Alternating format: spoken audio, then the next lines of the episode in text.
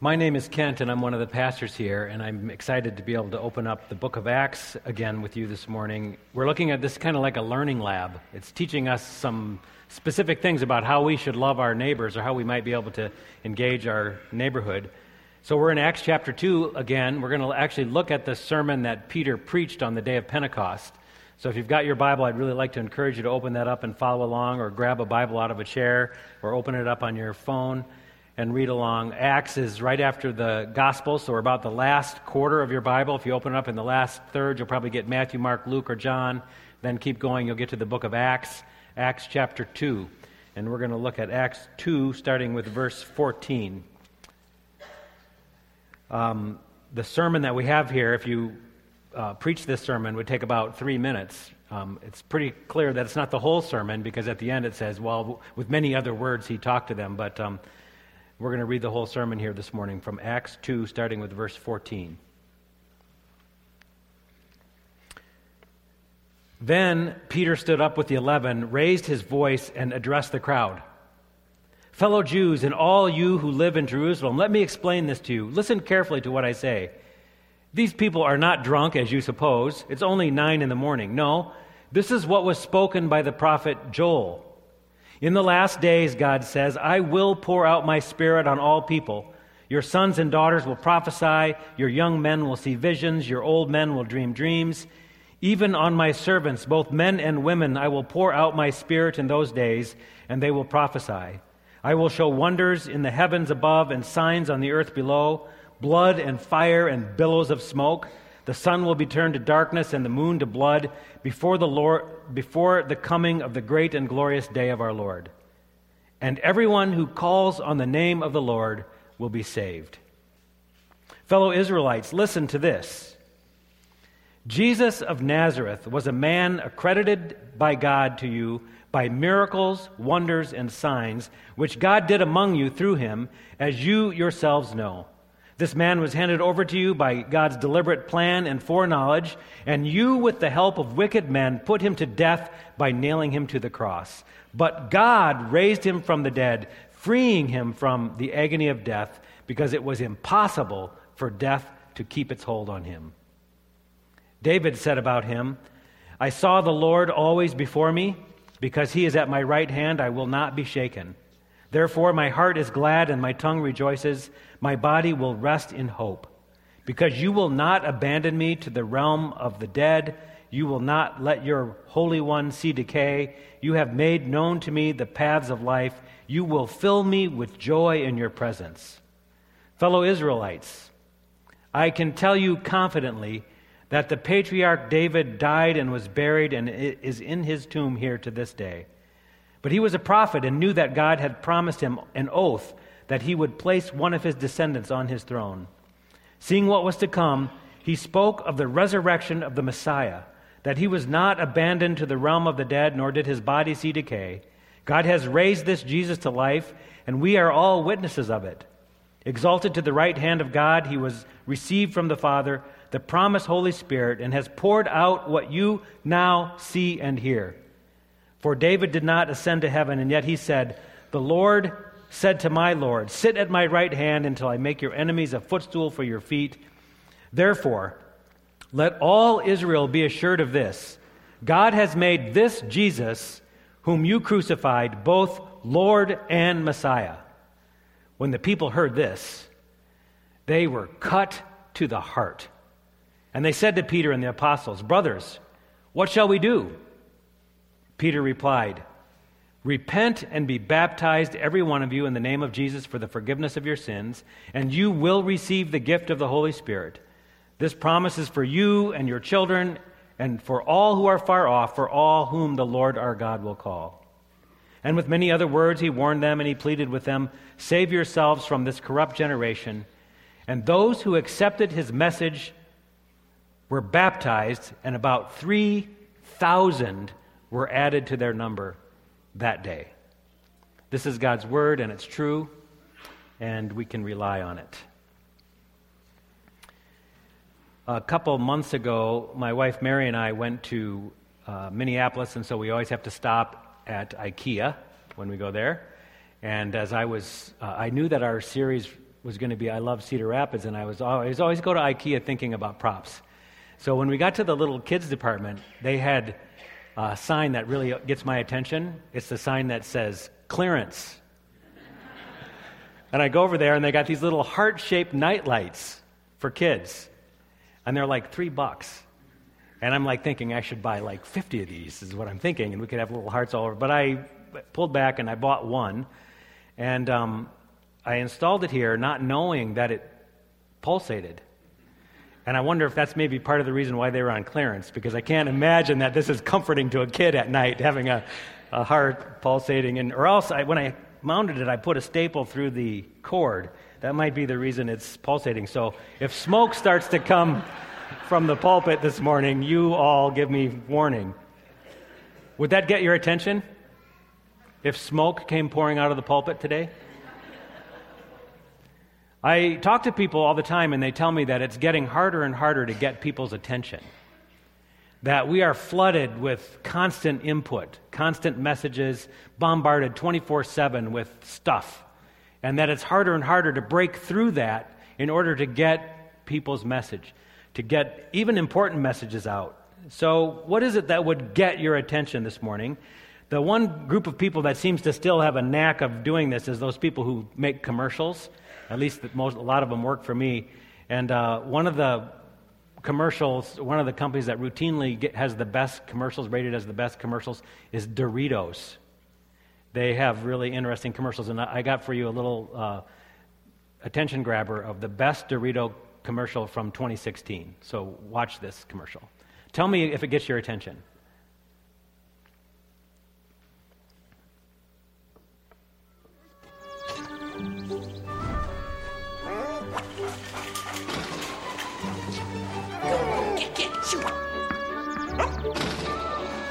Hey, out, out, get, get, get.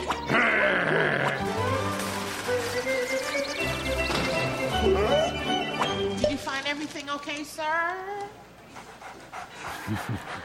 What? Have a good day, sir. So they know how to get your attention. I guess you've got to use dogs or cute kids or maybe a little bit of humor. The guy that actually created this was a student who was in a contest, and I this was shown on Super Bowl, and he won, I think, a million dollars for creating this little attention-grabbing commercial. And there's actually a little strategy behind these commercials, and the strategy has three pieces: hook, look, and took. They want to hook your attention. And then they hope by doing that you'll continue to watch and you'll look at the product that they're trying to sell, and then in the end you'll it'll end, result in a took. You'll take their product home and you'll go get. So uh, we'll see if there's a rush on Doritos after the service this morning. I don't know. When I started teaching about thirty years ago, I taught my first Sunday school class. The methodology that I was um, coached on to teach was hook, look, and took. Start your class with something to grab their attention, and then get them to look carefully at the lesson, whatever material you got for the day, and make sure you give them something to take home, that there's a took. Would you believe that this is the same strategy that Peter uses in this sermon over two thousand years ago on Pentecost? Hook, look, and took. Of course, he didn't use cute dogs as a hook. He used drunkenness. Because those of you who were here last week remember that these signs came with the appearing of the Holy Spirit, the tongues of flame, and then everybody started speaking in their own, uh, in the various languages, and there was a number of people in the crowd who said, hey, I think they're drunk. Listen to them. It's just gibberish. It sounds crazy. And Peter uses this idea of drunkenness as a hook to get their attention. Now, drunkenness induced by pouring out too much wine creates a spectacle. Maybe some of you have seen that sometime in your life. The spectacle created by God when He pours out His Holy Spirit seems like it would be a completely different thing, doesn't it? We might think these two things don't go together, drunkenness and the Holy Spirit, but Peter puts them together. And which, by the way, is an excellent way to have a hook. If you put two things together that are unexpected, that will get your attention. Alcohol, I understand, is a mood-altering substance. Some of you maybe have firsthand experience with this. It affects the nerve messages as they pass through your system. It slows them down. And the more alcohol you drink, the greater effect that has on your your system. And this is why people often get livelier and more energetic when they've had a lot to drink. The a part of your body that's affected is the part that affects self-control. So essentially what happens when you have too much alcohol is you are, in essence, surrendering to the alcohol. The alcohol is taking over, and you lose control. God gives this gift of the Holy Spirit to the disciples, and it takes control of their lives. In essence, they surrender as the Spirit takes over. They begin to do whatever the Spirit wants them to do. That's what the disciples do. They don't have necessarily control over what's going on. The Holy Spirit is guiding them and directing them. And Peter uses this to get their attention. Hey, they're not drunk as you think they are. It's only nine o'clock in the morning, by the way. Who's drunk that early? They are filled with the Holy Spirit. This is what's happening. And then this audience, which was particularly a Jewish audience that he was talking to, his fellow Israelites, he he adds a second punch to that hook. He says this pouring out of the Spirit is actually not some random thing. This is actually fulfilling the promises that God has made to his people, that God one day will pour out his goodness. This is what Joel talked about. In the last day, God says, I will pour out my Spirit on all people, and your sons and your daughters will prophesy, and your young men will see visions, and your old men will dream dreams. Even on my servants, both men and women, I will pour out my Spirit in those days, and they will begin to prophesy. And this is what they're watching, Peter says. You're watching God's promise fulfilled before your very eyes. And the fruit of this, he says, is that on that day, everyone who calls on the name of the Lord will be saved. Peter has hooked their attention. He says, this spectacle that you're seeing right now is God doing God's work, just as God promised that he was going to do. And then once he's hooked their attention, he immediately goes into this great revelation of this plan of salvation. He says, everyone who calls on the name of the Lord will be saved, and then he tells you exactly how that's going to happen. Once Peter gets their attention, he invites them to look, and they, for the rest of this, they're looking at one thing. You know what they're looking at? They're looking at Jesus. He says, for the rest of the time, I want you to look at Jesus. Listen to this, he says, back in the Acts two. Jesus of Nazareth was a man accredited by God to you by miracles and wonders and signs, which God did among you, and you yourselves know this. This man was handed over to you by God's deliberate plan and foreknowledge, and you, with the help of wicked men, put him to death by nailing him to the cross. But God raised him from the dead, freeing him from the agony of death, because it was impossible for death to keep his hold on him. So be assured of this. God has made this Jesus both Lord and Messiah. The focus of Peter's message from start to finish is Jesus. He wants you to know about the life and ministry of Jesus. He wants you to know about the death of Jesus. He wants you to know about the resurrection of Jesus. And then the last part of it, he wants you to know that because of all of this, Jesus is going to be the one who's exalted above all and the one who brings salvation. And this is actually a pattern that continues throughout the rest of the book of Acts. And if you start to read some of the early sermons of the church, if you're interested in doing that, you can go review this. They all follow the same pattern. They say, look at Jesus. We want you to see that God's plan was fulfilled. His promises were fulfilled through the life and death and ministry and resurrection and ascension and return of Jesus Christ. These are the themes that come out of every one of these sermons. That God was planning to bring this in, this salvation about before the beginning of time, that this is all unfolding just exactly as God had planned it to unfold. This is exactly what God wants. And the result of this is that Jesus will be exalted and the Holy Spirit will be unleashed and God's people will be transformed. And this is the gospel. It's interesting to me when I read through these sermons, I'm missing something.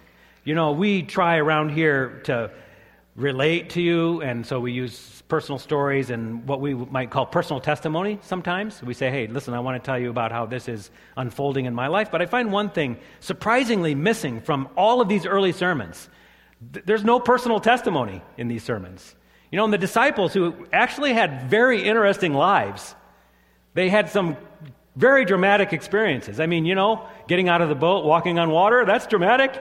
Uh, watching five thousand fed and then you being used to feed five thousand, this is dramatic. They don't talk about that when they preach these sermons throughout the book of Acts. What they talk about is that God sent his son, Jesus, to come, to live, to die, to rise again, and this is good news. This is the... This is, they say, they, they don't say, look at my story. They say, look at Jesus, because that story is far more compelling. So I was trying to think about why would why would that be the case? Why aren't they telling us a little more of their story, maybe to pull us into that? And I wonder if it's because they recognize that the story of Jesus is far more compelling, isn't it? The God who created the universe, the God who reigns and rules over all things, the God who sits on the throne in heaven becomes a baby and walks the dusty roads of Galilee and tells people about the coming of God's kingdom and heals the sick and feeds the hungry and raises the dead. This man is arrested and falsely condemned to die, and he's nailed to a cross, and he dies, and he's buried, and three days later he's alive again. This is a compelling story. This is what the apostles preach. They preach, look at Jesus. I wonder if they realize that, you know, their stories pale in comparison to this great story. Or I wonder if they realize, you know, everybody's got a story, right? Everybody's got a personal testimony. They can tell me about what changed their life or what matters to them or what's important. I can tell you about how my faith matters to me and how that changes my story. But everybody has a story. The Jews have a story, and the Muslims have a story, and the Hindus and the Buddhists and the... I'm learning about a primal diet, and I, I can't yet tell you that this diet has changed my life, but apparently it's changed somebody's life. He's got a personal testimony. The primal diet changed my life. You know, everyone's got their story. I wonder if the disciples realize that some of that is actually true in all times, in all places. We all have got our story, but here's a story nobody else has.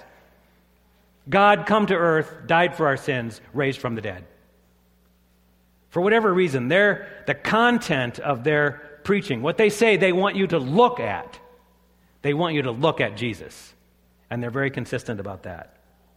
God intervenes in this broken world to bring salvation through Jesus, and that is the focus of all of these early sermons. Now, marketing experts I looked at this week told me that there are some things that get our attention that they use. Do something unexpected. Go against the grain, solve a problem, make a promise, bring joy, make the world a better place, or appeal to emotion, touch your emotional core. These are things that marketers use to try to get attention. The gospel do, does all these things, doesn't it? I want you to think about that while you watch this little clip. This is a little clip that's entitled, "This is the Gospel."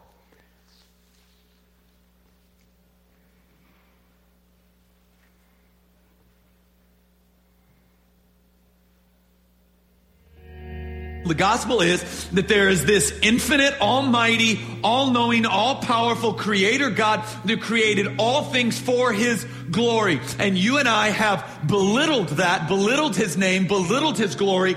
Every one of us have at one time or another, or actually currently, believed that our way is better than God's. We fail to acknowledge, give him glory for the gifts he's given us. We question his rule and his authority, while at the same time doing that with the brain he gave us and holds together, and the lungs and the air that he gave us to breathe with. This is the great blasphemy of the universe. So we've all belittled God, and God being just, right, and holy is not going to allow the belittlement of his name. God then, not being able to spare wrath, sends Christ in the flesh and crushes him. And in so doing, pours out his wrath against the children of God onto the Son, killing him. Then God raises him from the dead. And that same power that raised Christ from the dead is now at work in those who would believe. this is the gospel. That you and I have right standing before God, not by our efforts, not by our works, not by our skill, not by whether or not we cuss or don't cuss, drink or don't drink, watch this, don't watch this, do this, don't do that. Justified before God by the cross of Christ alone. Your lust, you're not going to be able to fix it. Your bitterness, you're not going to be able to fix it. Your rage, anger, those deviances that have been following you around, you don't possess the power of life and death. You can't resurrect anything. Christ came. That's the good news. That's why we don't celebrate us. That's why we continually celebrate Him. We boast in the cross and the cross alone. The same power that is at work in raising Christ from the dead is at work in me and work in all who believe. This is the gospel.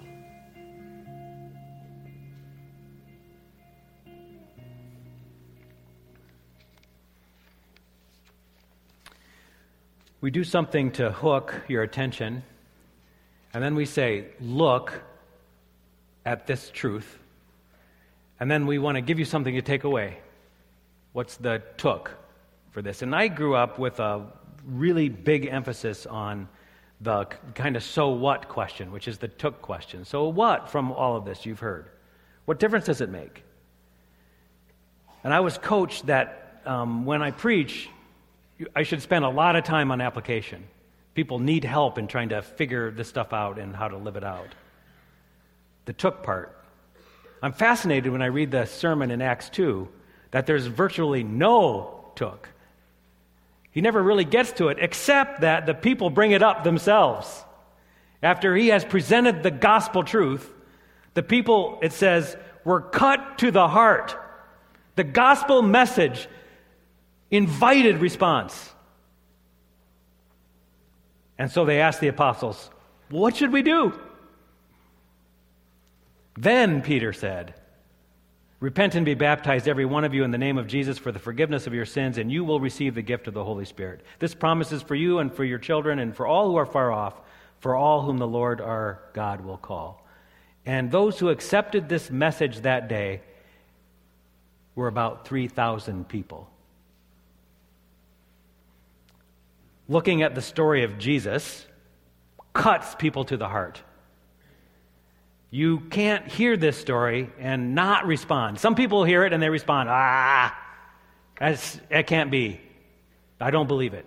That's one response to the gospel story. People, no, I just don't believe some part of it. There's too many parts that are too hard to believe. I'm not going to believe it. That's a response.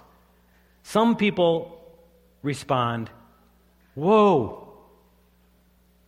This is too good not to believe. This is amazing. They're cut to the heart and they accept the message that has been offered to them. People who hear the story of Jesus don't sit on the fence.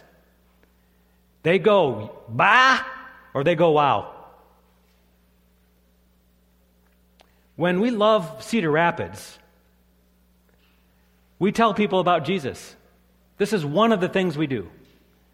We tell them about the things that Jesus did, that in Jesus our sins are forgiven, that in Jesus God wipes out sins past, present, and future. In Jesus God makes us new people.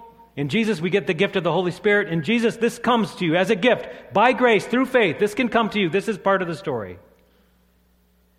The gospel announces that the kingdom of God has been established through the life, death, and resurrection of Jesus, and through that message we come to faith, which is saturated with love and and led by the Spirit and, and driven by the gospel. This is the message that we bring.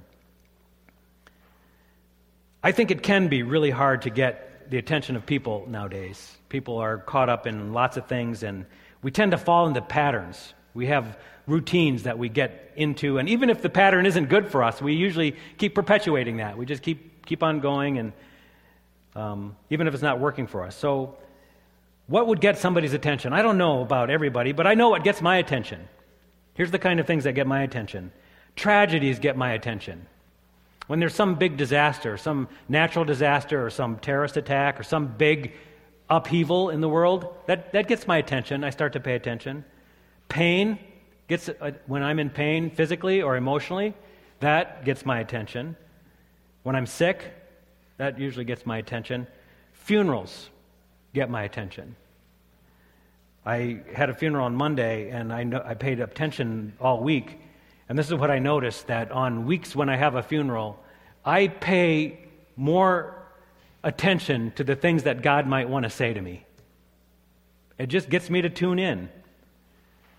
I'm I'm hooked to try to listen. Those are some of the things that get my attention. Beauty also gets my attention. Things of stunning beauty. When I see a magnificent sunset, um, whenever I've traveled to beautiful places like the mountains or the beach or something, I go, wow, this is inspiring. It gets my attention. Thunderstorms get my attention. Tulips. I got tulip time in my backyard this week, and man, they are. I was out there early one morning with my cell phone, snapping pictures. If anybody wants one, I can send you some tulip pictures. Band concerts get my attention. Beautiful music. These things hook me. One of the most powerful hooks for me in the beauty area is when I see someone succeed, especially when I see kids realizing their potential or discovering some new thing or being shaped and molded to be future um, adults, I guess, when they realize their potential. That gets my attention. I wonder if these same things get the attention of my neighbors. And I suspect that I'm really not that different from my neighbors, and so I guess that they maybe get their attention drawn by the same things that I do. And so I wonder if I just paid attention to the things that hook my neighbor's attention, and then if I'm in relationship with them and begin to chat with them about it, and then at some point it might feel like the right time for me to say something about, hey, well, how about if you look at Jesus? That's something that really gets my attention. I wonder if that would make a difference. Anyway, there's some thoughts about some open doors of things that might help you take this away. I also do wonder many times if our getting other people to look at Jesus actually starts with our looking at him more carefully so that we actually uh, see him clearly. Pastor Allen's a huge encouragement to me in this area because he's talking to me on different occasions about falling in love with Jesus all over again, seeing some new thing about Jesus and what he has accomplished and who he is and what he does. And if that just doesn't get my attention, um, maybe that's where it all starts. So I want to end with a few moments for you to do a little contemplation about Jesus and maybe what Jesus means to you and how you look at Jesus. And to help you with that, we got one last little song we want you to listen to, and go ahead and play that now.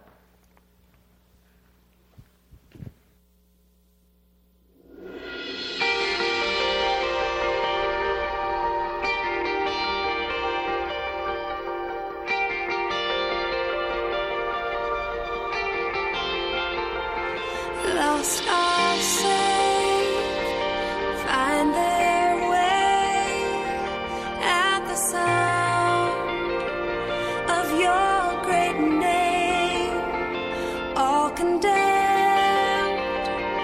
feel no shame at the sound of your great name.